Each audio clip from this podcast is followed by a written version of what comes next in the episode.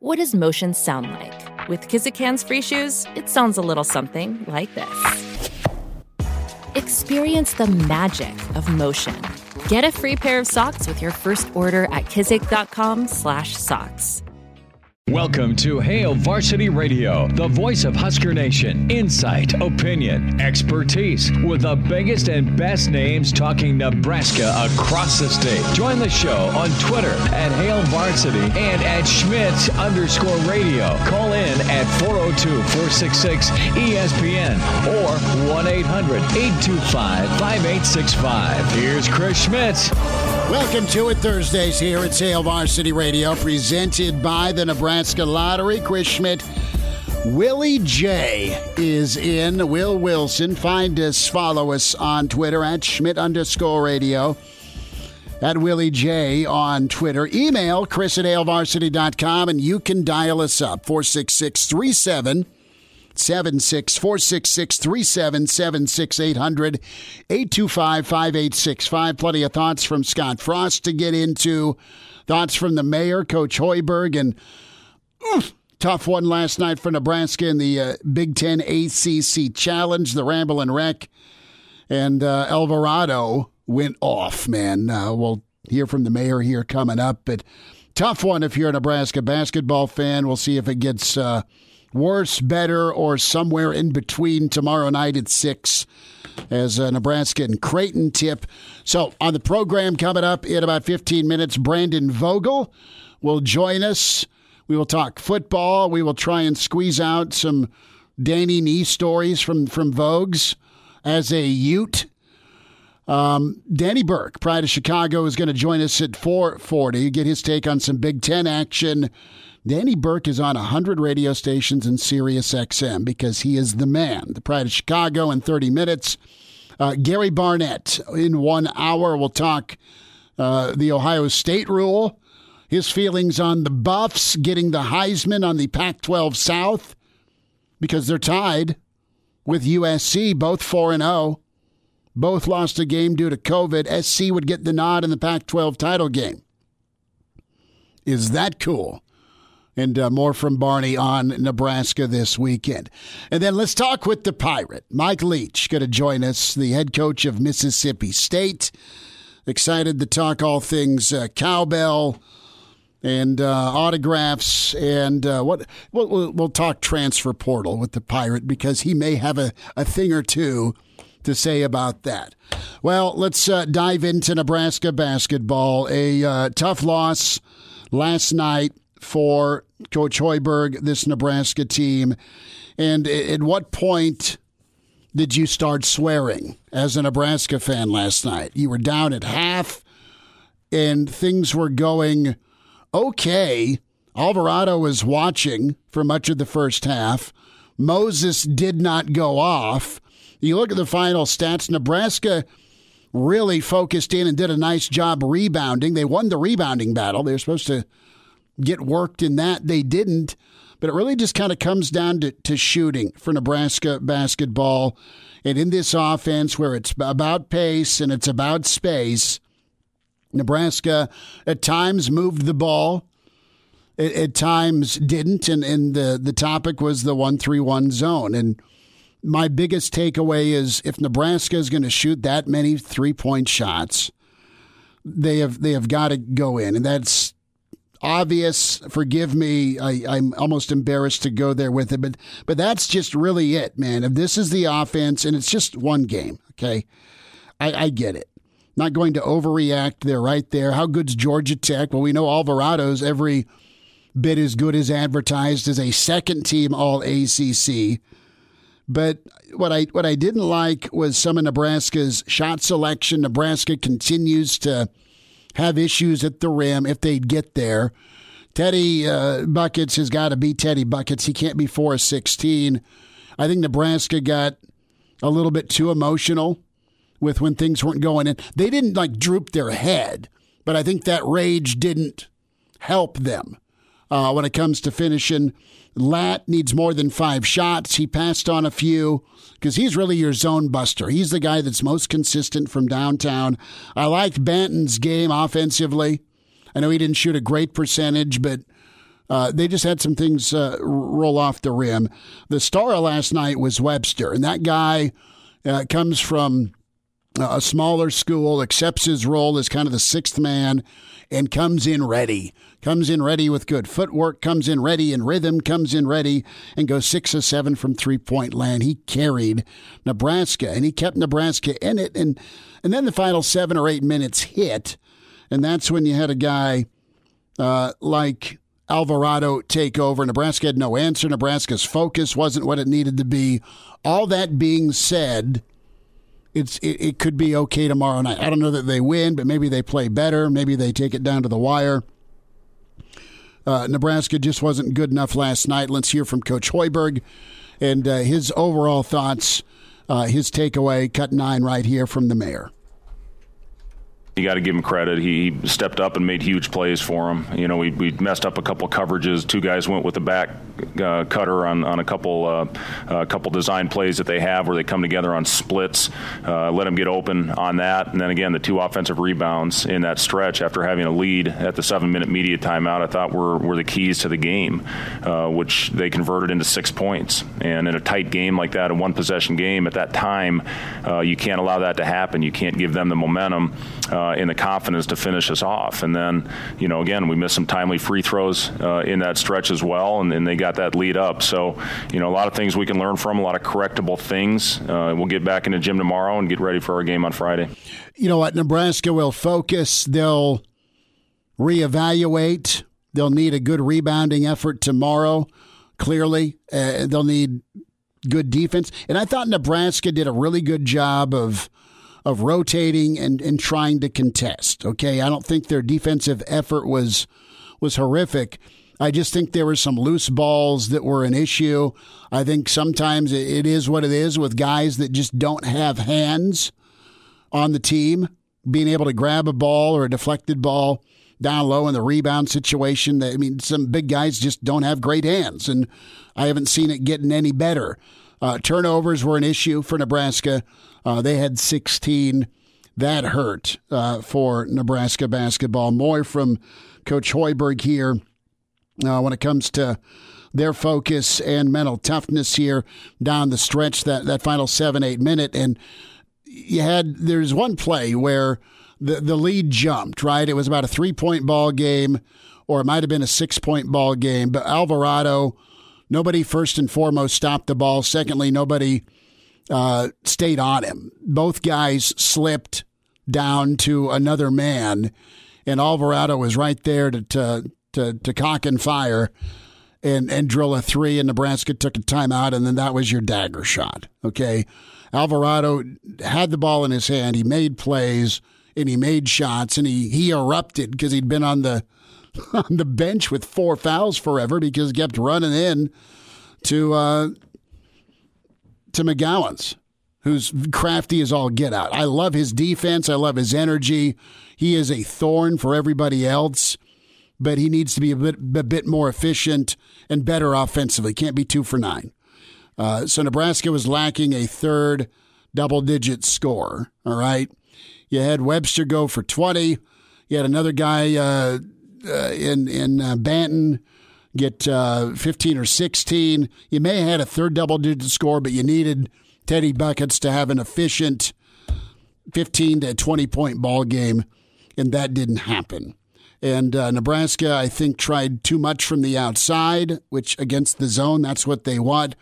But you had some room to, to maybe knife up that zone by getting closer looks. And there were times you had Banton with a nice little free throw shot or a short corner jump shot, or Teddy could penetrate in early in the second half. But overall, uh, you just saw too many warts on a team. Now, from a mental standpoint, this team's uh, a team that has an edge. They're pissy, and they'll come back so appropriately tomorrow night. They'll have an edge and be ready to go. But again, with with with Lat picking up a tech, technical foul as a second foul that early in the game, that'll take him right out. It's okay to to, to be a, a tough guy and bang down low and rebound, but you just got to avoid the technical foul, the, the, the, the, chippiness that you're bringing needs to have a line in the sand more from Hoiberg on focus. Well, it needs to be better. There's no doubt about it. I, I, thought it was really good for a stretch when we took the lead after being down at halftime. I thought we made some really good plays, some toughness plays, but when they got the momentum, I just saw a splinter a little bit. And again, that's the biggest part of this game is battling through adversity, which this group has been good at that so far this season. But for the first time, uh, I didn't see that same togetherness. Even the Nevada game when we weren't hitting shots, everybody stayed together and stayed with it. Uh, tonight, I just saw us separate a little bit. So, got to find a way to do it. I don't care what level you're playing at elementary school, high school, college, pro, the number one thing you have to do is fight through adversity and battle through the runs. And they did a much better job of that than we did tonight, and that's uh, that's why they won the game. Last thought from Hoiberg. We'll revisit uh, with the mayor coming up. But Nebraska dropped a winnable game in a, uh, a, a situation where it could have gave him some great momentum going into Creighton because who's looming? Wisconsin is looming. Ranked Wisconsin's looming December 21st. Juwan and Michigan are right after that. You don't want to go into the new year on a losing skid. This would have been a win, and it was a doable win for Nebraska and uh, they just weren't good enough last night. Are they going to be good enough tomorrow night to hang in there against a team that could be in the Final Four? Well, the locker room's not happy. They, they were bothered by it. That was a dejected locker room uh, in there. And Kobe was doing a really good job of talking and, and, trying to keep the guys' spirits and talking about how we need to put it behind us and, and bounce back with a good, solid day tomorrow and get ready for uh, one of the top teams in the country against Creighton on Friday, our first road test. So, you know, it was, though. It was, it was dejected. It was disappointed in there. Uh, but we got to try to lift their spirits, put it behind us, and, and get ready to go and uh, hopefully play a complete game game on Friday. We're going to have to. You can play angry, and that might help feed into the old rivalry thing. Willie J, you're a huge Husker basketball fan. I mean, you're not wearing your uh, your Mikey Moore jersey today. It's it, must be dirty. Yeah, it's in the wash. But the the point of this is is you were watching and you knew it once Alvarado started doing his thing that you've seen this movie before with Nebraska basketball. I hope that they can can write it because I think they're talented enough to be competitive on any given night. They're just not hitting shots. No. And unfortunately, that's going to be the season, right? If we can't hit shots, I mean, you're going to see that every game. And are they going to be able to hit shots against higher level competition? I think the talent's there, and I don't I don't doubt May, the mayor's system. I don't. Sure. I think his system works. It's proven it works. The pace and space thing, where you can drive and kick and he's got some dudes, and it seems like this chemistry is really pretty good. But if they yeah. keep losing or get pounded, does that chemistry stay solid? Right. In the zone last night was kind of they they couldn't find success with that. they were just, they were just thinking too much. One with, three one with, or something. With, yeah, that's what it's the old Syracuse. Okay. Yeah, I mean it's you got dudes that that long and athletic to wingspan it out. Yeah and it can just switch up on you. But tough. you got to hit some shots, and Lat Mayen's got to take more than five shots, and Lat Mayen's got to stay on the floor uh, for the first half to get some rhythm going. Mm-hmm. Because, I mean, he's he's he's a he's a three point guy. Exactly. Uh, let's go to Scott Frost here, and uh, Coach Frost uh, spoke with the media earlier today.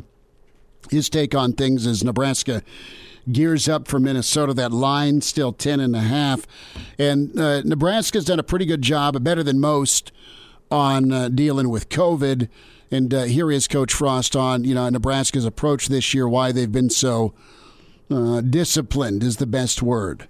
It's just something we have to deal with, Parker, uh, and everybody has to our team has I got to compliment them. It's just such a great group of guys and fun group of guys to be around, and they've done a, a great job staying disciplined. I don't know the exact number. We've had over 20 through the course of this season positive antigen tests, and I think all but one or two were uh, false positives. Uh, but we, you know, we take extreme cautions when we get one of the one of those and make sure it's not spreading around the team. And every school, I think, has different access to the ability to PCR people and get the results back. And um, we ha- we get it done really quickly here because of our cooperation with UNMC, and um, wasn't quite as fast for us on Saturday, so that kind of put Marvin in a in a bad spot. But it, has been happening all year. Scott was uh, the the the point of the question, and just overall, Nebraska's done a really good job of kind of being ahead of the curve. More from Frost here on Ohio State and the Big Ten, and that. Uh, that title game that Ohio State is going to be in. Yeah, that that's a decision that doesn't have anything to do with me. I, it's you know, other than it's probably what's best for the conference to to give ourselves the best chance to get somebody in a playoff, and uh, it's such an unusual year. It'd be hard to penalize Ohio State. I guess all I would say is if if I was in that situation, if I was Ryan Day, I'd want an opportunity, and other than that, it doesn't have much to do with us. Last thought here from Scott Frost. Brandon Vogel is coming up. Mike Leach an hour away. This is Frost. How's the focus been this week? You got a really wounded Minnesota team on paper. Is Nebraska locked in? Yeah, way better. Absolutely, way better. Last last uh, about three weeks, um, I've really seen some growth on our team. Their mindset, their preparation, their execution. I'm I'm really encouraged by what I'm seeing right now and the attitude our guys have. So we'll talk a little bit here about Minnesota, Nebraska with Brandon Vogel. We'll get into who Week Nine could be. I'd love to see Nebraska, Wisconsin. Let's revisit that thing. That'd be outstanding. I don't know if Wisconsin's interested if they come up with COVID again. Just for the sheer fact that, I mean, look at the stretch Wisconsin's been on, right? I mean, they, they had Indiana last weekend. They missed ball. Then they get Indiana. Now it's Iowa. And then who do they who do they finish out with? Is it rival Minnesota for Paul Bunyan? Or does Nebraska get whiskey and Coach Alvarez and company here before uh, before we figure out what is likely bowl wise? Get a win uh, on Saturday. Nebraska, I think, could be bowling, and uh, Nebraska fans would love that. The team would love it. Great to be with you on a Thursday at Hail Varsity, presented by the Nebraska Lottery. Brandon Vogel of Hail Varsity up next.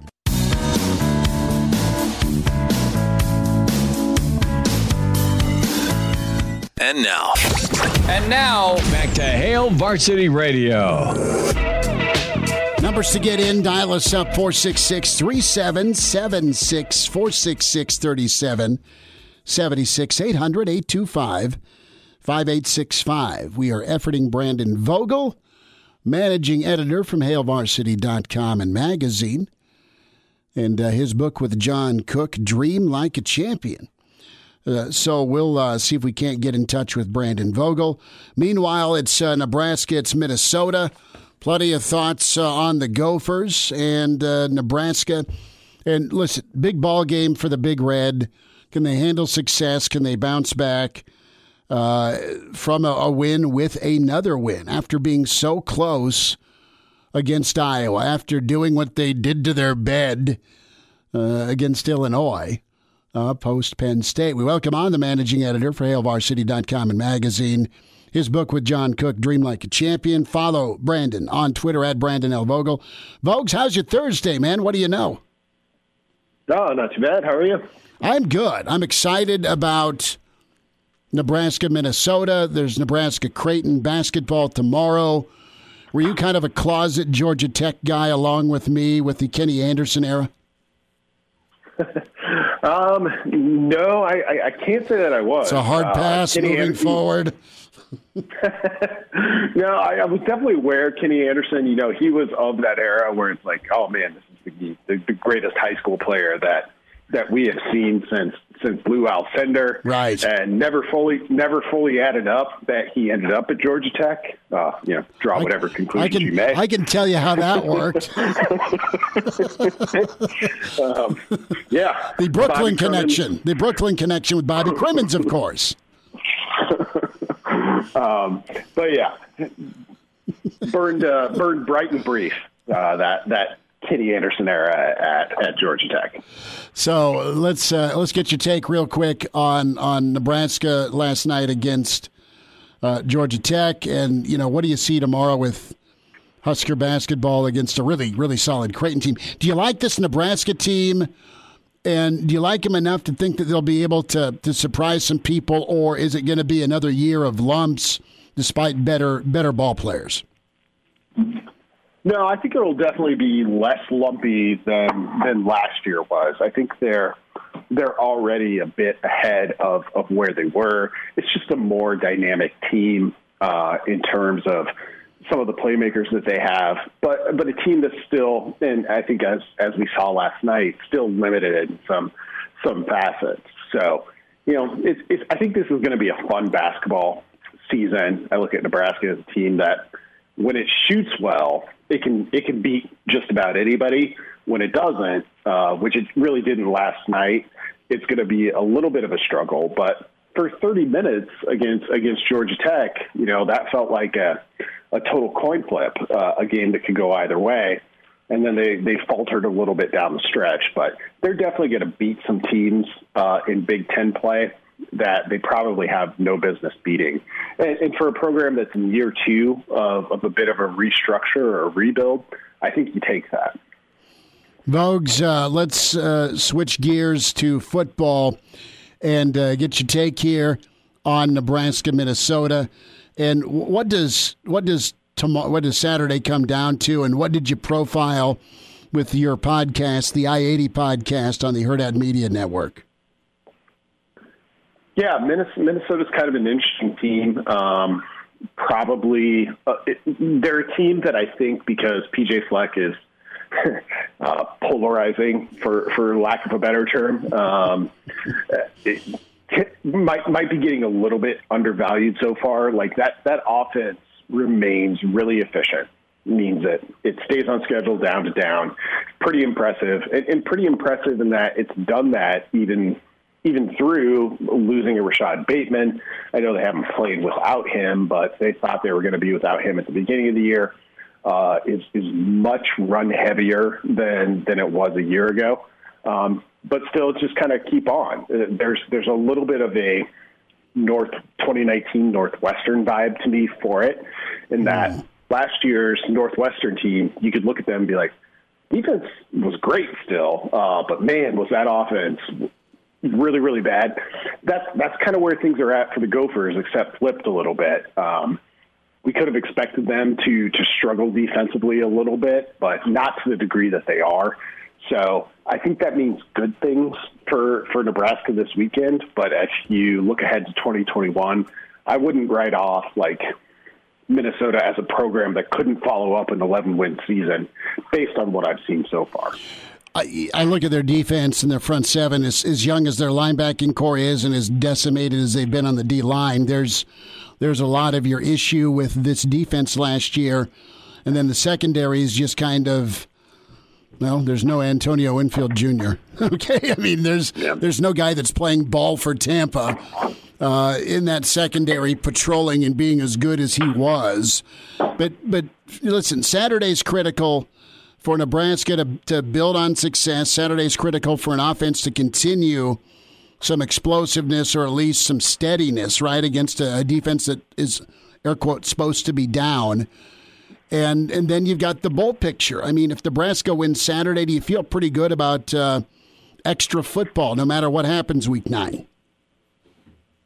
Yeah, I, I, I, would, depending on, on how many bowl games end up being left. I think that's that's probably the the bigger concern. You know, with uh, a couple more Big Ten games getting canceled, there's just going to be a mass of teams that are, you know, two or three wins from the Big Ten with potentially still spots to fill.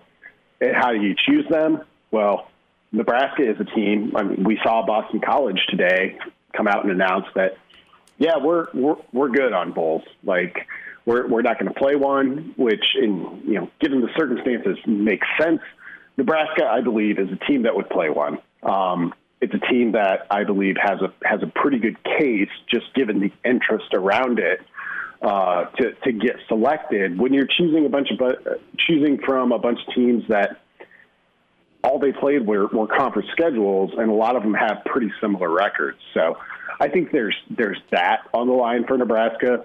But I also think just kind of keeping there's a chance for Nebraska you, you go back to that Illinois loss, which was such kind of a reset for for the program. I think uh, there's a chance to to have a little bit of momentum going into 2021 as well, which I think is probably the biggest thing for the Huskers. It is because you get a shot to, to end the 2020 grind fest the right way, don't you? I mean, say you say you win week nine, say you get a favorable bowl matchup, say you finish out, dare I whisper, five and four, and then you can go. Uh, you and I can go have a Guinness before kickoff uh, in, in, Ireland. I mean, things could be really good for Nebraska when it comes to the whole development side of things. Plus the youth, uh, those guys aren't young anymore, and you've got uh, a, a, guy that's renewed at quarterback. You've got uh, some offensive line things to work through. No matter who stays or goes, they're still young.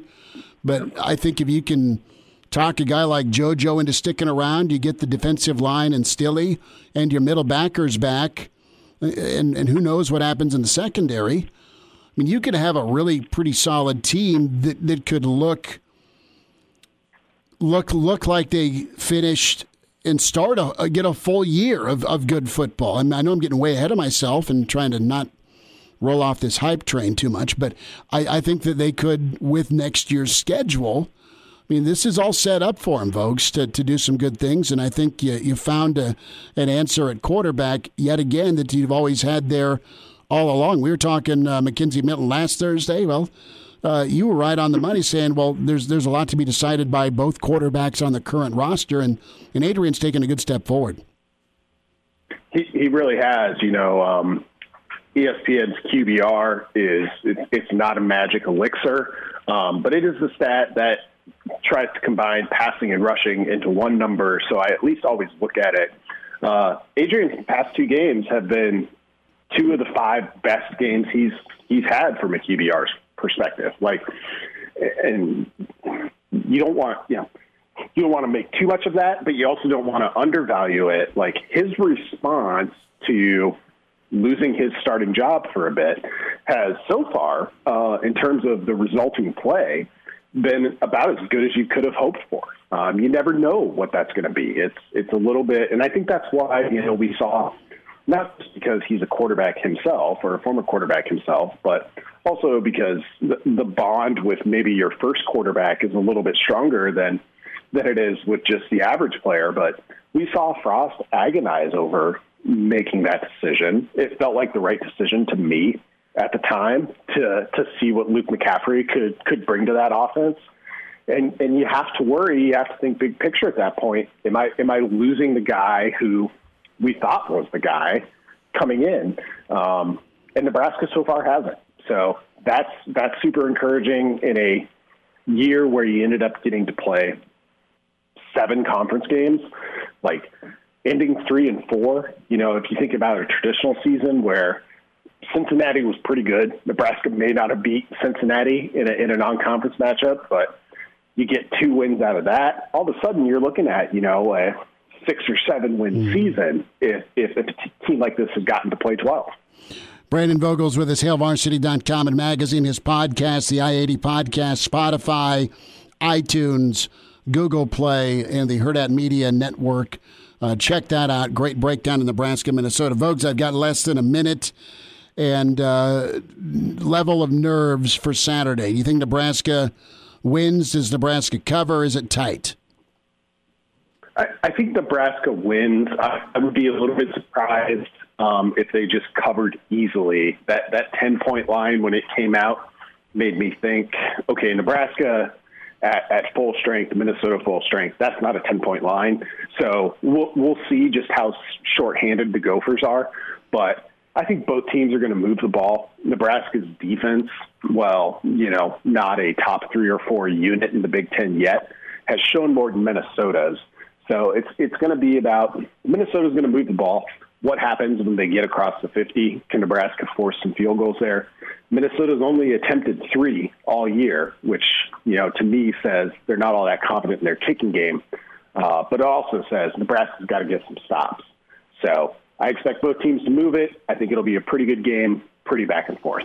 Snow, snow's in the forecast, and uh, snow with the uh, the HD is awesome, and you know, so it should be pretty good. Don't know how much we'll get uh, Saturday morning, but roll your sleeves up for a little Big Ten football. It's toughest man in the bar type uh, fight going on with those lines of scrimmage. Vogues, we'll talk Saturday morning. It'll be good to spend some time again with you. Thanks for diving in with us today. Thank you. Take care. All right, there he is, Brandon Vogel. HailVarsity.com and magazine. Uh, Danny Burke, Pride of Chicago, Burke's Best Bets, coming up on Hail Varsity.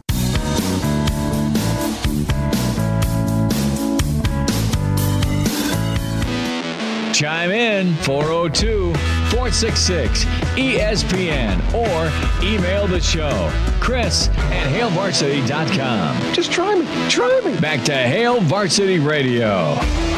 Back with you at Hail Varsity Radio, presented by the Nebraska Lottery. Time to catch up with the Pride of Chicago with the VSiN Network Rush Hour. You hear it on Sirius XM at 6 o'clock Central, and uh, you see him with the Chicago Bears. Uh, pregame on Fox, it's uh, Danny Burke, the Pride of Chicago, at Danny Burke5 on Twitter. Mr. Danny, man, how are you? Already uh, two weeks into December. What's shaking? You know, Schmitty, I'm good because uh, for once, you and I were synchronized with saying Nebraska would win as the dog in this spot. And look, it came to fruition. It wasn't pretty, it wasn't sweat free, but it never is. But we'll take it while we can, my man.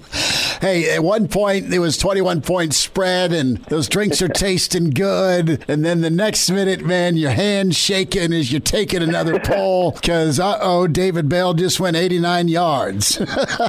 but hey, big time win for Nebraska. Let's jump forward here and the uh, Nebraska Minnesota game. It, it's you've seen the line fluctuate from 10 and a half to 9 and from 9 back to 10 and a half. You don't know, man. I mean, it's name tag city on Saturday, maybe some snow as well, but all things point to Nebraska trending to, to win this football game. Do they cover the, the double digits is the question, and I turn to you. Schmitty, I, I'm kind of bewildered with this line here, to be honest. And, and a lot of times, you know, I've defended Nebraska, at least in these past couple weeks, I guess you could say, with covering the spread, whether it be against Iowa, obviously Purdue this past week, uh, Northwestern as well. I, I lean toward Nebraska, but, you know, I, I don't understand how Nebraska is an 11 point favorite in the spot, to be completely honest with you. And I actually bet against them, and it kind of stinks because I hate betting against Nebraska unless it's kind of one of those spots in the year where it's completely just uh, you don't forget about it. Nebraska's been disappointing, frustrating, but they're coming off a win. They've been looking better,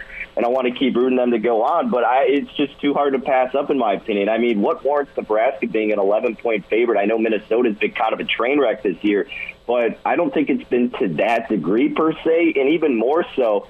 I just don't trust Nebraska as a double digit favorite because you even saw once they get out to a big lead now, I mean, this is kind of anecdotal with last week, but they let their teams back into it. And I'm not even saying that it's this past week, though. It just seems like that always seems to be the case. There's never a comfortable, dominating Nebraska win, no matter who it's against. And it could still be against, or even against this Minnesota team that has been able to put up some decent amount of points for the most part. Uh, the Nebraska defense has looked better, but Schmidt, I, I don't know. I just can't justify laying 11, 10 points, whatever it is. I know the highest number is 11 uh, with Nebraska, so I'm taking the points with the Gophers. But yeah, I do see a Nebraska win in this spot. Minnesota's been off two weeks, Danny. The, the, the question is truly this are they ready to quit? Uh, without a number of dudes potentially. We're talking 20 COVID instances. Uh, Mo Ibrahim will, will run tough. Nebraska's been better against the run. Four touchdowns, four interceptions. That's it for Tanner Morgan after last year, and his weapons have all disappeared. They've either opted out or gone to the NFL. And uh, you look at a suspect Purdue defense, right? And Nebraska put up 37. Could see more of the same against a really hampered Gopher uh, defensive unit uh, on a on a cold mon- cold Saturday morning. So I think Nebraska wins, but I, I don't think you're wrong in being hesitant with that, that 11 point, 10 and a half point number. Uh, at least we're in agreement that, that Nebraska gets the outright. We'll just see mm-hmm. how uh, how feisty you may be with putting heat down on uh, this Nebraska Minnesota game. Are you interested in Iowa, Wisconsin? Wisconsin, man, uh, they uh, it's like they read an email or something before kickoff last weekend where they had no shot of a of a West Division crown. Schmitty, this Wisconsin team has been incredibly frustrating to me. For a Big Ten team, I've actually backed them. I guess maybe it's been the one time, maybe twice. No, I did, it was twice. So I did it against Northwestern, and obviously no offense there. And then I bet them last week versus Indiana because, of course, with our competition, we have to make at least mm-hmm. five picks, and I was able to get the number at about 13 and a half. So I took advantage of that had no shot there the whole game. So this Wisconsin team has just been an absolute roller coaster going up and down in the limited games they have played where you see Graham Mertz be phenomenal. And then you have so many weeks off. You go against Michigan in the big house, you get a nice win. And then you go against Northwestern and Indiana and everything completely changes and you have no offense whatsoever. But the interesting part about this game is that you really saw the odds shift completely in this one in terms of where the sharper action was going. And you know, you and I were kind of talking pre uh, pre show mm-hmm. here, and this slate really isn't that good this week. So kind of trying to nitpick which games I wanted to do. I circled out where the biggest movements were in terms of the sharp play, and Iowa opened up as a three point favorite. Now you see at most places Wisconsin as a point favorite. So uh, that's even moved more than what I got it at. I got Wisconsin at plus one and a half, and so I rode with that. I'm trusting the sharp movement in this spot, and more so that Wisconsin just needs to get this win for momentum at the end of the year. In Iowa, we know how good their defense is. Wisconsin's has been better, and Iowa has been known to play down to their competition in some spots. So maybe this is one of them, or maybe you just bank on Wisconsin finally having good offense. But I think, as indicated by the point spread, this is going to come down to the wire, and I'm going to trust Graham Mertz a little bit more than I'm going to trust Petras in this spot. So uh, give me Wisconsin here. That's solid logic on the quarterbacks. Uh, Iowa's front seven's been incredible. Wisconsin's without their starting center. This thing's going to be points at a premium and we're talking your traditional 13 to 10 somebody sneezes there's a yep. false start there's your difference right? But uh, I, I, I, I guess i would lean iowa just because it's at home and i know home means nothing but it's still uh, it, it's still Iowa City, and uh, you know it'd be totally like Wisconsin to snap out of this and and ruin Iowa's uh, really pretty good bounce back season after going 0 2. But I just like Iowa at home. I, I think I'm I think I'm going to take Iowa in the point. I, I, why not? I got about a minute and a half, two minutes here. The the battle for Cook County and beyond, right? Illinois and, and Northwestern. Northwestern. Are, are we going to get a little peekaboo action by Fitz's crew uh, with this rivalry game? Lovie. I mean, they jumped out 14 nothing against Iowa. They curb stomped Nebraska. Illinois got some fight in him here. I, I mean, Schmidt, don't you have to play into account that Northwestern's already set for the conference championship game too? I mean, how how dominant are we going to see Northwestern in this game? How many players are going to play the whole way? Um, and that offense, I'm still just not writing home about it with Northwestern by any means. And Illinois is such an odd team, obviously, where they've had some decent performances and where they haven't. Uh, I wouldn't lay the 14. I don't like laying that many points. And for me to lay with 23 with Ohio State was a big thing last week. Luckily, that came uh, through. But with Northwestern, I don't think they have a good enough offense for me to want to lay it with them. I'm not betting this one, but if anything, as, as much as it pains me to say, I would be taking the side of Illinois and the plus 14. Uh, aside from the Maryland uh, explosion of 43 points, they've scored 21. They've scored 21 again, 27, mm-hmm. 17, and, and 20 in the loss. And then they, they haven't played for a week. So there we go. 30 seconds. Danny Burke, Pride of Chicago. Burke's Best Bets, his show Rush Hour, 6 p.m. Central on the VSiN Network, Sirius XM. Your NFL pick of the weekend. Who do you like? 30 seconds. Uh, uh, Schmitty, it's been tough because the slate's actually really intriguing. I'm sweating out a teaser that I still have pending with the Ravens from the other night in the Bucks, but I think I'm going to end up pulling the trigger on the Cardinals. It seems like a buy low spot with them against the Giants. The Giants have been playing better. They've been covering the spread. The Cardinals, come on, they got to win this game. They're very infuriating, but I'm taking Kyler Murray and the Cardinals minus two and a half. You know, you've been on the cards for the last couple of weeks. You've been you've been sucked in by the Hail Mary win, man. But good luck to you, Danny Burke with us, VSiN Sports Network. His show Rush Hour pregame with the Bears on Fox Chicago at Danny Burke five on Twitter. Pride of Chicago. Have a good week, brother. You as well, Smitty. Talk to you soon. Gotta love some Danny Burke. Mike Leach coming up. Hail Varsity continues. Welcome to Hail Varsity Radio, the voice of Husker Nation. Insight, opinion, expertise, with the biggest and best names talking Nebraska across the state. Join the show on Twitter at Hail Varsity and at Schmitz underscore radio. Call in at 402-466-ESPN or 1-800-825-5865. Here's Chris Schmitz. Thanks for hanging out at Tower 2 at Hail Varsity Radio, presented by the Nebraska Lottery. Chris Schmitz, Will Wilson is in. We'll run down the Pirate, Mike Leach, see what he's up to. Coming up here before the show is done, we welcome in the Hall of Fame coach with Colorado and Northwestern. We say hi to Gary Barnett. Coach, uh, we've had 60s and 50s before it gets all Big Ten weatherish this weekend. How are you? Uh, how are you hanging? How's the weather been for you? Well, we got our first rain today, Chris, in 110 days. and it it's like people are going outside and waving at it. It's uh, it, it was a good soaker. Uh, the golf courses needed it. The valley needed it. So it was, it was really a welcome rain, and it's a little chilly, but it's going to get nice tomorrow, and it'll be okay. So did you get golf in before the the rain? I got nine holes in, and uh, it was raining pretty hard, and, and just opted out. But uh, I did go down to the putting simulator, uh, looked at my stroke a little bit, decided it was awful, and uh, worked on that. So it's, you know, got something out of it. Man, you, you're a you're a high seventies, low eighties, or or low seventies on on some certain days. You're you're a really good golfer, and you're you're telling me with a straight face, yeah, my my my putting's not good. I don't believe you, man. Oh no, it's true. You go to the simulator; it'll show you what what you're doing wrong. So, uh, you know, coaches, we're we're our philosophy is you're either getting better or you're getting worse. If- so you, you got to work on it. If the Big Ten went to the simulator, what would it tell it? Uh, you know what? Uh, I think the Big Ten made the right decision. Um, this everything considered. Uh, you know, if they hadn't have done it, they'd have been called rigid and and old school. And uh, once they did it, they're saying, "Well, you're just playing to uh, Ohio State." But uh, they did it. You know, I, I'm I'm I'm good with it. I really am. And um, you know, I don't think and enough people really care for it to make a difference. And I think that everybody wants to see the best teams play. And Ohio State, I think, is probably one of the best teams. And so, uh, you know, let's go for it. See what happens. I think that's the the appropriate thought as well. I mean, Ohio State won the head to head against Indiana.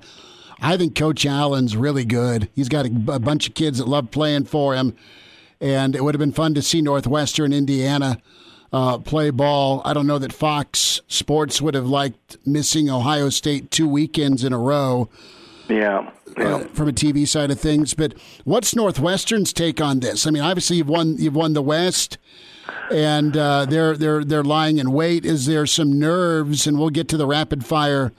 Uh, Coach Barnett Pickham in a little bit, but what's it like going into that Illinois and uh, Northwestern rivalry game ahead of a conference title game?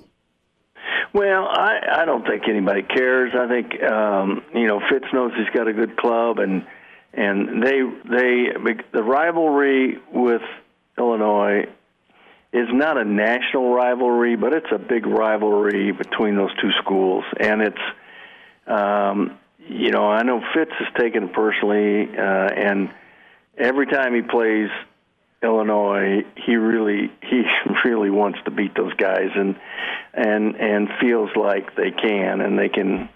So uh, I haven't talked to him this week, but um, I know that they don't care what's up next week. Uh, they really they really want to play Illinois, and Illinois is playing better, Yeah. as you know. Uh, And yes, so we know. um, they're a pretty good team, and so this isn't going to be the cakewalk that people thought it might be earlier. Gary Barnett's with us, Hail Varsity Radio, talking college football. So, a thought on Nebraska, Minnesota. I want to get your take on Colorado and the Pac-12 as well with uh, the the South Division. But Nebraska played a, a good ball game against Purdue, had a chance to to blow it open. It got tight. They responded. Adrian Martinez is doing about everything, man. He's he's playing really good football, but the defense is better. What's your uh, your your read on on Minnesota? As as ravaged as they've been with COVID, they still uh, they've still they've shown some glimpses this year, although they haven't played in a long time. Well, they've uh, you, you know they got a the, the, Ibrahim uh, guy is a, is a really good running back. He was at one point leading the country, or at least Power Five conference, and and so you know he can run the ball. You know Tanner Morgan, the quarterback, has not had the year everybody thought he would. Uh, you know it looks like Bateman opted out, but um, they're, they're still a pretty good football team. You know I this was a year. Um, you know that. Uh, uh, they really thought they were going to be good. And uh, PJ thought he said last year was something, but he said, but next year, meaning this year, is going to be their year. And and uh, because of COVID, because of other issues, and just because they haven't played as well, um, you know, they're not quite in that position. So this is still a dangerous team. But to me, Nebraska's starting to hit a little bit of a of a, a rhythm. You know, when you defensively, you know, they, they were awesome last week, three of 13 mm-hmm. on third downs for Purdue, minus two rushing. Uh, so, and, and they didn't try to run the ball what 17 times, but their defense is playing really much better now. And you don't turn the ball over, which is a new thing for Nebraska right now. You know, you continue that sort of rhythm, uh, then you know it's a game they should win, and you know who knows after that. But you know, I, likely they might end up in a bowl the way I saw Boston College turn one down, mm-hmm. a few other people are going to turn them down. I, I think I counted there's 33 bowls available, and not that many teams that are qualified for them. That's the hope. If you if you get one Saturday, if you handle success the right way, if you're Nebraska and you can go into that week nine with whoever it's against, um, right? Get to four and four, or even if you're three and five, this is a unique year.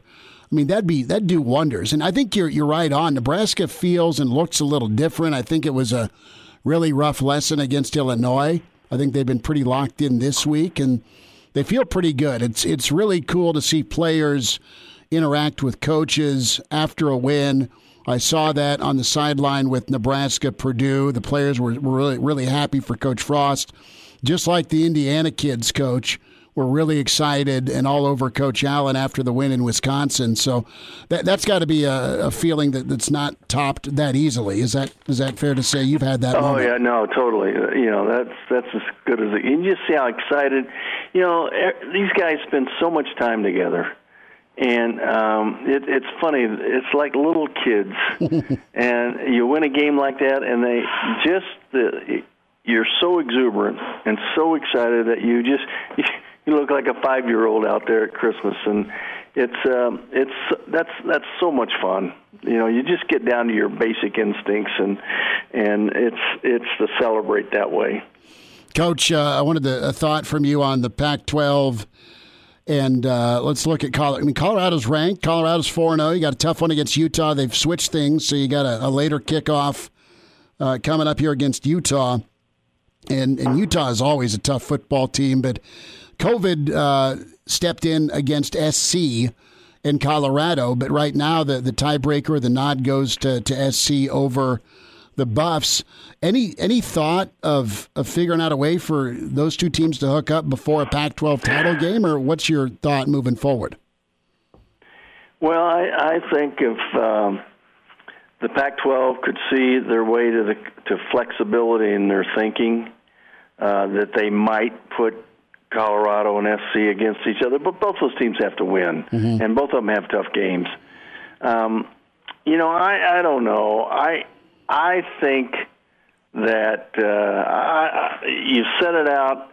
That's something you need to do before the year starts, and um, you know the ACC has set that precedent. You can do that, and I suppose because that precedent precedent's been set, they can go ahead and make that decision now but I would like to see him be uh, forward forward thinking enough to have made that decision before the season started. So if you're if you're Washington or Oregon, you, you know you're going to feel really slighted. Mm-hmm. But uh, if if they should go that way, and it doesn't look like like they will, but you don't know, it could happen. Um, so. Uh, you know, I know Rick George, the AD at Colorado, doesn't like the decision, and he's got to say that publicly. I have no mm-hmm. idea what he thinks privately, but uh, uh, you know, it's it's one of those things.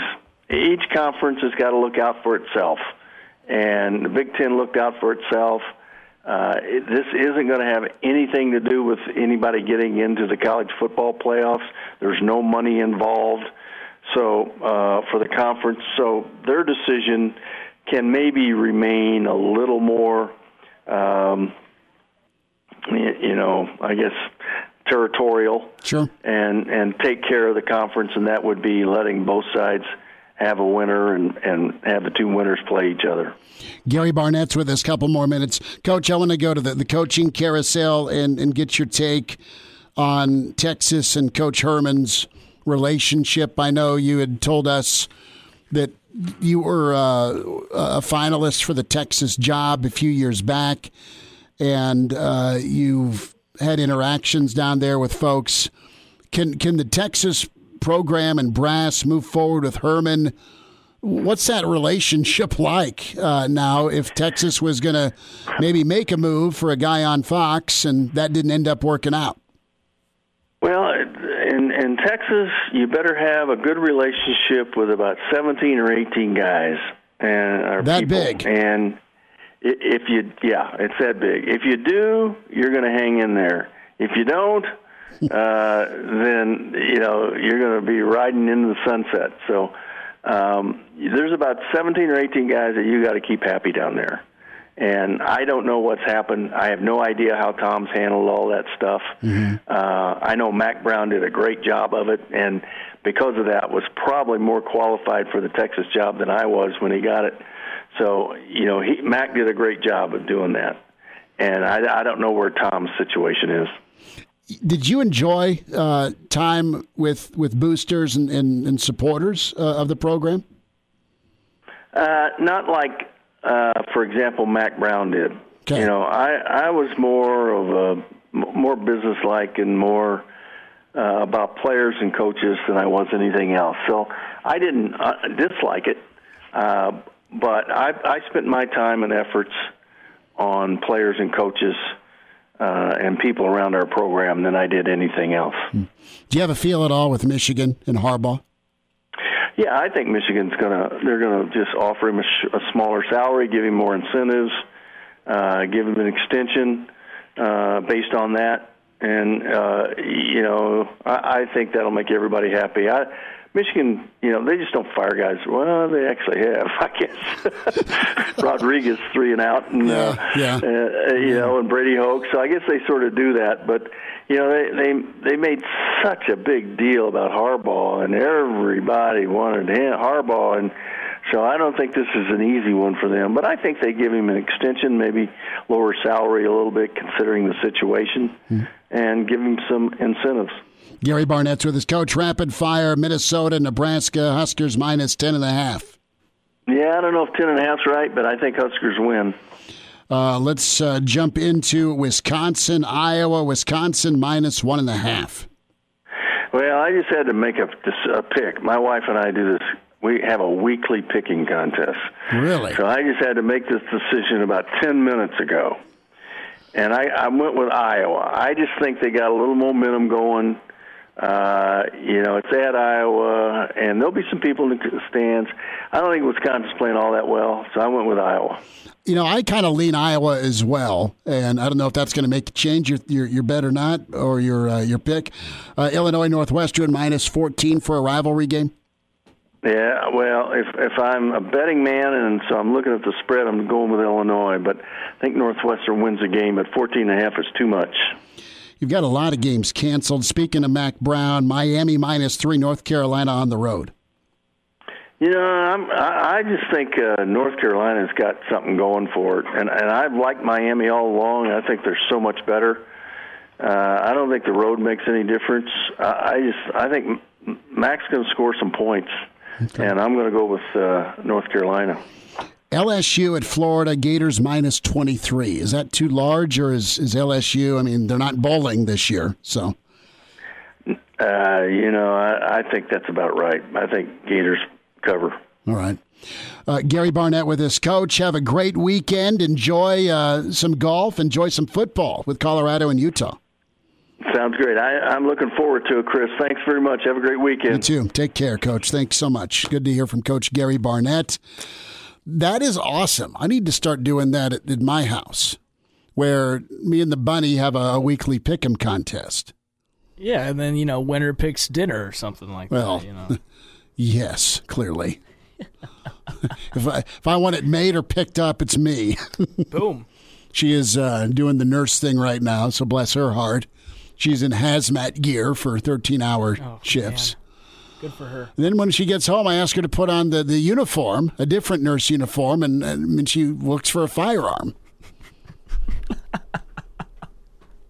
This is how it works. She's cool though. Good stuff from Gary Barnett. Lots covered there. And I get a kick out of Coach talking about, yeah, you need to be friends with about 18 dudes down in Texas. And they all have long Cadillacs. They all have Boss Hog horns on the front, uh, horns on the front of their Cadillacs, and about 17, 18 J.R. Ewings down there. All right, buckle in. We will dive in and uh, spend some time with the Pirate. Mike Leach up next to Hail Varsity. We're presented by the Nebraska Lottery.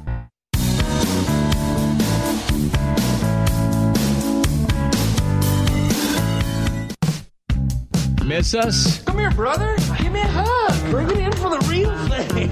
We're on call for you. Catch the podcast at hailvarsity.com, the ESPN Lincoln app, or download them on iTunes. Saddle up, partner. Back to Hail Varsity Radio. Hello. Coach, you doing all right? Yeah, shoot, we're getting ready to go out and practice, get ready for another one here, you know? Well, that's the way it is. And I got to ask you, uh, how's it worked out for you? Mike Leach with us here on Hail Varsity Radio. You're down to slim and none when it comes to your scholarship numbers. How have you navigated that the last couple of weeks? Got Auburn this weekend. Yeah, we're gaining ground a little. We're still below the limit or whatever, but um, anyways, it it is what it is. And then you know, so it's kind of mixed. I mean, on one hand, um, you don't want to be shorthanded, but the other hand, you really don't want to miss the opportunity to play. You know. Well, that's kind of the message here in Lincoln. Scott Frost and Nebraska have been very adamant all year, obviously, about playing ball, and it's not gone well some weekends. It's gone well other weekends, but it's about getting better, and you get better by playing. Has that been your message to your kids? Yeah, that's totally been our message, and um, and you know the thing is, is uh, with all the disruption, I mean, it's uh, you know it, it's pretty difficult to um, consistently uh, perform at the level you'd like, and of course we're a very young team, so that was going to be an adventure anyway. But um, but the thing is, is uh, you know you still want you want to get those reps in. I mean, there's a lot of good stuff happening out there, and we're we've got guys getting better and things like that, and um, and you really want to continue that. Coach, uh, do you, how do you stay patient with youth? You, you can see flashes, and this isn't your first rodeo building a program. It's uh, it's up and down. It's highs and lows. I mean, uh, it's really exciting to see them improve, and then there'll be some bonehead thing that uh, you look out there and you say, "I can do that myself," which uh, um, you know, it's just it, it is. I mean, it's it, it's it's um, both extremes. Very fulfilling, and very frustrating. I got to ask you: Are, are you are you in a, a kitchen or a um, a kind of a, a work slash break room? You, you got the you got some rattling around yeah, going on. You, here's what's going on here. You'll like this. Uh, okay, so it's a cowbell. So I'm signing stuff, footballs and cowbells, and see, we're a big cowbell university. So, so was, uh, I'm signing some cowbells, and they sound like this. So we got a bunch of cowbells here, and so I'm signing some for the the good folks of uh, Mississippi State. I, I like that the uh, the the cowbell, and I don't have just the uh, the the instrumental to to "Don't Fear the Reaper," but man, I wish I did because you could play along. We could for sure. Mike Leach with us on Hail Varsity Radio. So I want to jump into the, the transfer portal with you on on how that is to navigate in 2020, and if you put your college football czar hat on, uh, would you would you have it as wide open as it is, or are you just dealing with it? Just deal with it. I mean, um, you know, I'm uh, just dealing with it. That's all you can do. I mean, uh, you know, the transfer um, you know, you wonder if if, if you're going to have a transfer portal. Um, you know, maybe we ought to, as as, uh, as teams or coaches, you ought to be able to transfer some guys if they don't hold up their end. You know. so, so cutting folks that aren't living up to expectations. Yeah, I mean, uh, uh, you know, guy says, "Hey, uh, you know, I want to go somewhere where I can play," or you know, or some guys, you know, sometimes a certain amount are just malcontent type of guys that you just missed on, you're just wrong about, and then the guy transfers, they want a different school. Well, we might want a different player, you know. What's that like for you uh, when it comes to making contact with a kid? Obviously, you want to see him in person and, inva- and evaluate. You, you, can't do that in 2020. But just overall, through your experience. Uh, honestly, most of the players that we've had uh, transfer are guys that are looking for an opportunity to play for the most part. Not all, for the most part they're looking for a chance. They're down the depth chart. and They just want a chance to play, and that's. I, I think that's more legitimate. There are some cut and run guys. There's no question about that. Um, uh, but uh, I think that uh, you know they're talking about some rule where uh, everybody gets a free transfer for one year, doesn't have to sit. Well, then if they do that, then everybody will just uh, strictly recruit off the transfer portal, you know. Yeah. Um, so I don't. I think they need to be careful with this. I mean, uh, because you know when I was in college, hell, I wanted to cut and run a lot. You know, it's like, oh, this is hard. Yeah, it's hard. And then, um, but you know, there's a certain amount of growth and benefit to persevering and pushing through, and um, and the ability to uh, uh, the ability to do that is something that you learn. You're not just born with. And I think that uh, uh, you know have, having to push through uh, uh, provides its own rewards, and I think that that's a important thing that uh, we need to make sure doesn't get lost. Few minutes, Mike Leach with us, Hail Varsity Radio, head coach Mississippi State. Big showdown with Auburn this weekend, and coach right now is signing cowbells for all the Mississippi State fans, and I'm sure a few Husker fans would uh, would send a cowbell your way if if they had one. Uh, I gotta ask you with the, the conversation uh, when it comes to a kid. Have you had kids look in the eye and say, "Coach, here's my reason"? and then does the conversation stay positive? Do you get ticked off? Does the kid get an attitude? You, have had all, all instances, I'm, I'm, I'm sure. What, what the, the first part of the question? What did you say? When it comes to the the transfer part, do you have kids come tell you themselves, or is it just something you find out after the fact? Uh, both, both. Uh, but they uh, to go on the portal, they go through they go to compliance. So you, um, even if they don't come to you, you, you hear from compliance that they're going to. You know, and some kids. I mean, it's all shapes and sizes. Sometimes yeah. the guy's just discouraged, and you need to pep him up a little bit. Mm-hmm. Uh, sometimes the guy's uh, a bad attitude guy, and he beats you to the portal before uh, uh, you know, you were inclined to encourage him to move on. Mm-hmm. Sometimes it's a guy down the depth chart that you really have kind of a lot of uh, um, admiration for, you know, that tries hard, plays hard, does everything you ask him. He just wants an opportunity to play, and then yet, and you know, at least in my case, I actively uh, will call around and try to, you know, uh, find some people to uh, you know, would, would be a good opportunity for him. And then, um, um, and then some have just been guys that, oh, I don't know, like a young guy just gets discouraged prematurely, and rather than stick it out, uh, um, uh, where you know odds are high he would have been successful if he kept pushing and kept trying. Um, you know, he didn't give himself that ample opportunity you know, goes on the transfer portal, and, and those type of guys, uh, you'll see them on the portal again the fo- you know the following year. You know, some guys are some guys are perpetual portal guys, and um, and uh, you know, and I think that's a bad approach. What's an instance? You said that there were times you wanted to cut and run. Who gave you the advice to stick it out? Obviously, you've um, had moments where you've had to, to persevere persevere through things. But is there a moment you think back to, uh, either undergrad, law school, coaching, whatever?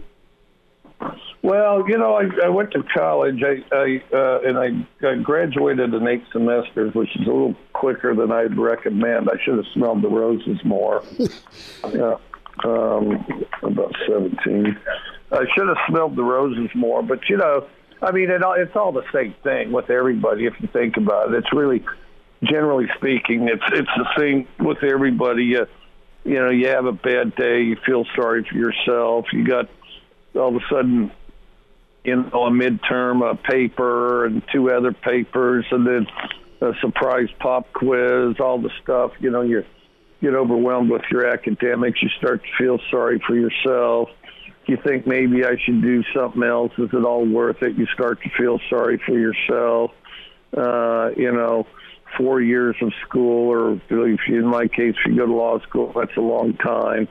You know, you feel sorry for yourself you just got to boost yourself up. And I, I found that just kind of uh, uh, trying to be around positive people, listening to positive people that have achieved things, um, I could draw my own encouragement out of that. Some of it was subtle, some of it's just maybe a nice person or a stranger you met. Mm-hmm. Some of it were friends that I could confide in.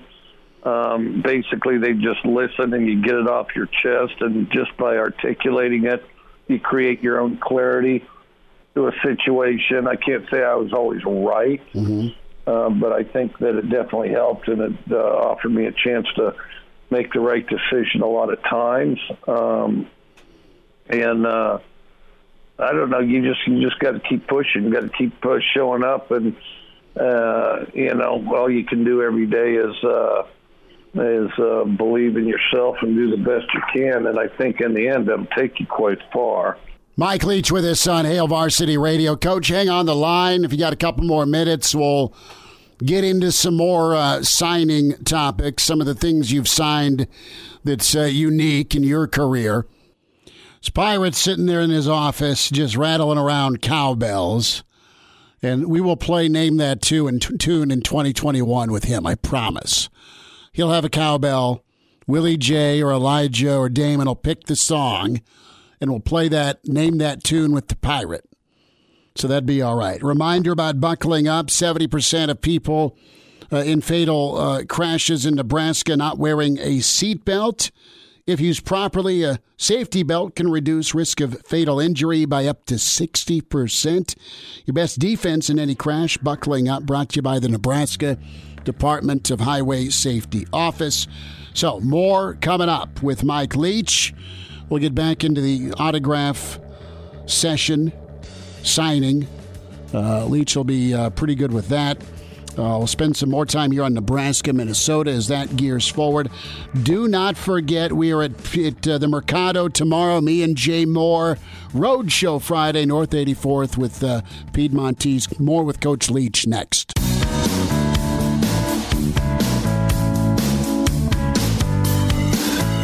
And now.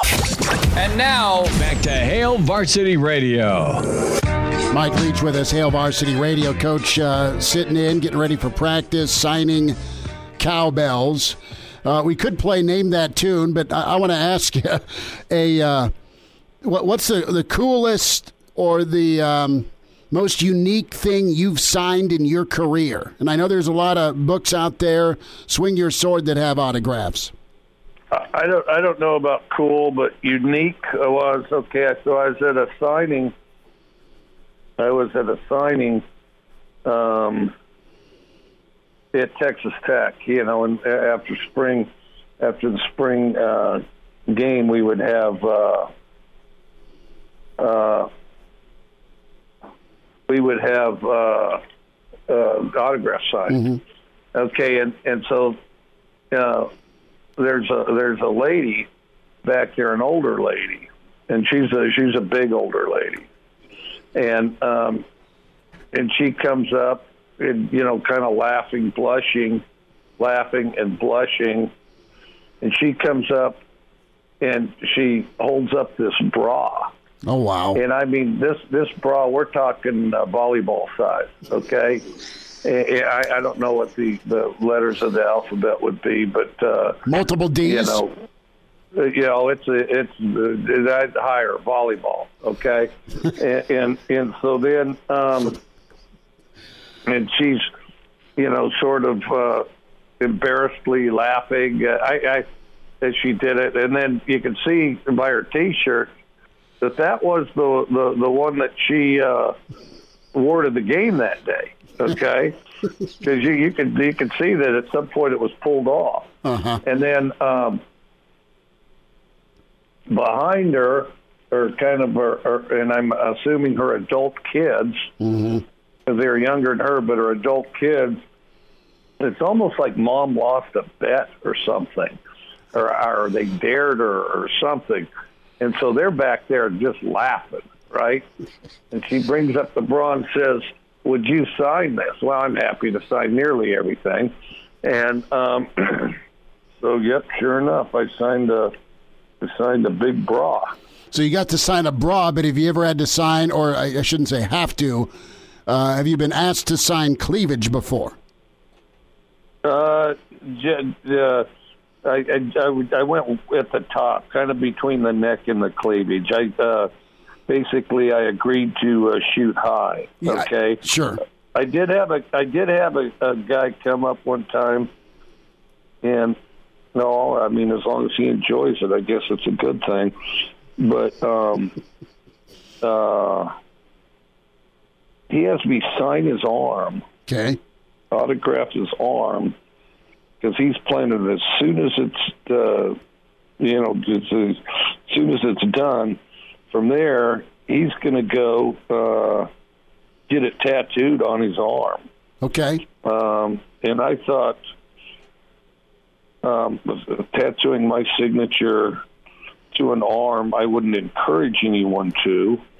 Um, uh, I would think very carefully about a move like that, but um, uh, hopefully he's still satisfied with my signature tattooed to his arm. The back to the aiming high portion of the interview between cleavage and neck.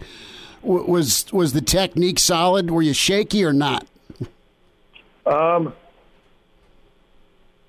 no, not shaky at all. Um, not shaky at all, but uh, I'm left-handed, so yeah, um, so it's naturally kind of a a shaky signature to begin with. Uh, left-handers will relate to this um, because if it's going to smear, you're kind of screwed. You don't get to rest. Uh, you don't get to rest your hand um, down while you write like a righty does. Because uh, a lefty, if you rest your hand down and, and write, it's going to smear it. You know, Yes.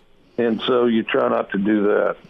Coach, last thought before we let you go. Uh, bowl picture. Everyone's able to go bowling. The bowl options continue to shrink. Do you guys think you'll have an opportunity? And could uh, we get Moos on the horn and put together a Mississippi State Nebraska showdown somewhere? I don't know. It sounds like though we will have the chance to go to a bowl just you know because of the slots. Mm-hmm. I would be excited about uh, another game, you know, under any circumstances, and um, uh, so. But it does uh, it does look like uh, we signed a thing the other day that uh, yes, we are excited to go to a bowl if given the opportunity. Well, best of luck this weekend. You feel pretty good. Practice. I know you're going to head to the last practice before walkthrough and all that, but good week for you guys as Auburn rolls in. I think we've had a pretty good week of practice. You know, we need to keep progressing and keep getting better that way, but uh, I think we have had a good week. Well, Coach, keep signing those cowbells, and uh, Merry Christmas to you and the family, and we'll do this again. Thanks for jumping on with us. All right, absolutely. Always good to talk to you. It's a pirate, Mike Leach. We've got the uh, technique on signing and aiming high above cleavage, below the neckline. And that is, Le- Leach has told a thousand stories with us over the years from requesting the haunted room in the Hollywood Hotel to talking about Santa this time of year and Winnie knew about Santa to dirt clod fights and Roman candle wars and how uh, there are beautiful people in the city of Cuba that can dance to now the Texas Tech fan that's burned into his imagery that provided him with a bra to sign after a spring game. Doesn't get any better than that. It really doesn't. And, and he got very descriptive since radio is a medium he's familiar with, was on Sirius XM with Jack Arute for a year between Tech and Washington State. He got descriptive and he said volleyball size. Paints the picture. It does. that was thoroughly enjoyable. And, and it, it was good enough to, to have him just kind of go off on the whole transfer portal. it's like, there's a few guys I want to kick out. Yeah. But I can't. But no, Pirate's the best, man. He's he's good. So we'll have part of that up on the SoundCloud for you, ESPNLincoln.com, the on demand section, the full Pirate interview with Mike Leach, but specifically signage. Coaches get asked to sign a lot of things. I got to call Switzer up, see if he can go down memory lane with because this all started like with you know spring football and it's autograph day it's fan day didn't have it this year obviously but where things are things get weird with fans asking you to sign things and what kind of spurred this on was willie j your twitter because you had a, a, friend or somebody you were with in arizona that you signed espn lincoln 1015 on the cast That's right. because you're always repping Mm-hmm. Got to take like, advantage. No, you do. There's no more ink left in the Sharpie on that thing, but that was good. So uh, that was really awesome. Mike Leach this hour, Gary Barnett this hour, Brandon Vogel, Danny Burke with his best bets. We'll wind down a Thursday. We are at the Mercado Piedmontese tomorrow. North 84th, myself, Jay Moore, back after this.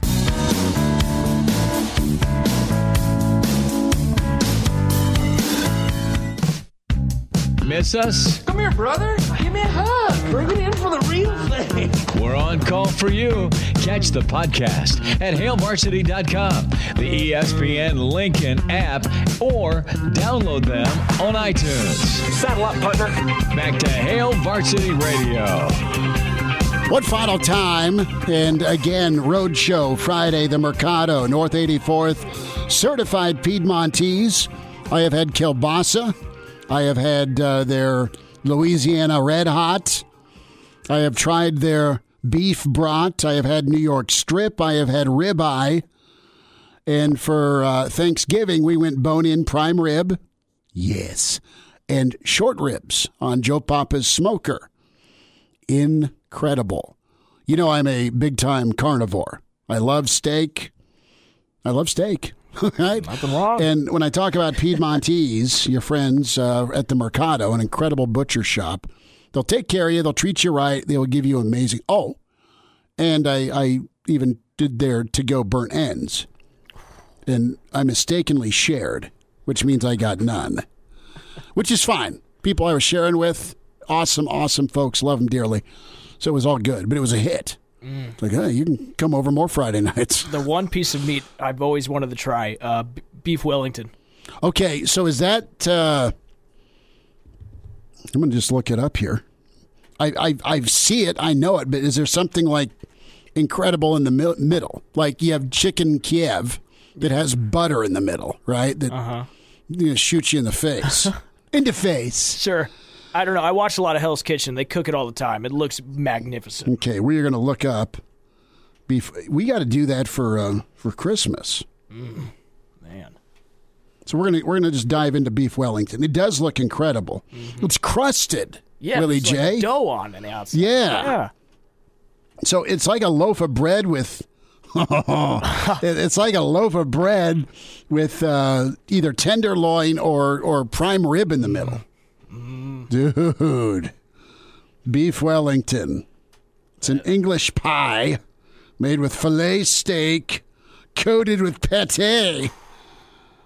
It's a delicacy. Oh man! Because it's wrapped in in uh, ham and in, in puff pastry, then it's baked. Man, dude, it's on the bucket list. Undefeated. Well, I I'll talk. You know what? We're going to talk to him about what type of meat would we should we do for beef Wellington. I mean, I know I know it says the tenderloin, but I'll go pick out a tenderloin. Bang! We're gonna do we're gonna do beef Wellington for Christmas at uh, the Schmidt House. I'll be over. D- done. I'll be over. It's right there. Mama's working. You can just sit where she's at. it's all good. My brother may charge you a door entry. Yeah. But that's just him. Don't mind him. Uh, you buy Coach K's. Let's push this thing back. Let's cancel because Duke's canceled the rest of their non conference. They are kind of tired of getting their ass handed to them. I wonder if other schools are going to follow part on that. Well, you got Pitino and, and Coach K whining. Uh, and listen, they're, they're really good, and they've got NBA dudes, but they're not playing well together. And, you know, you had Nebraska fan that was ticked off about the Illinois game, Nebraska fan ticked off about losing the, the Wisconsin game, and I get it.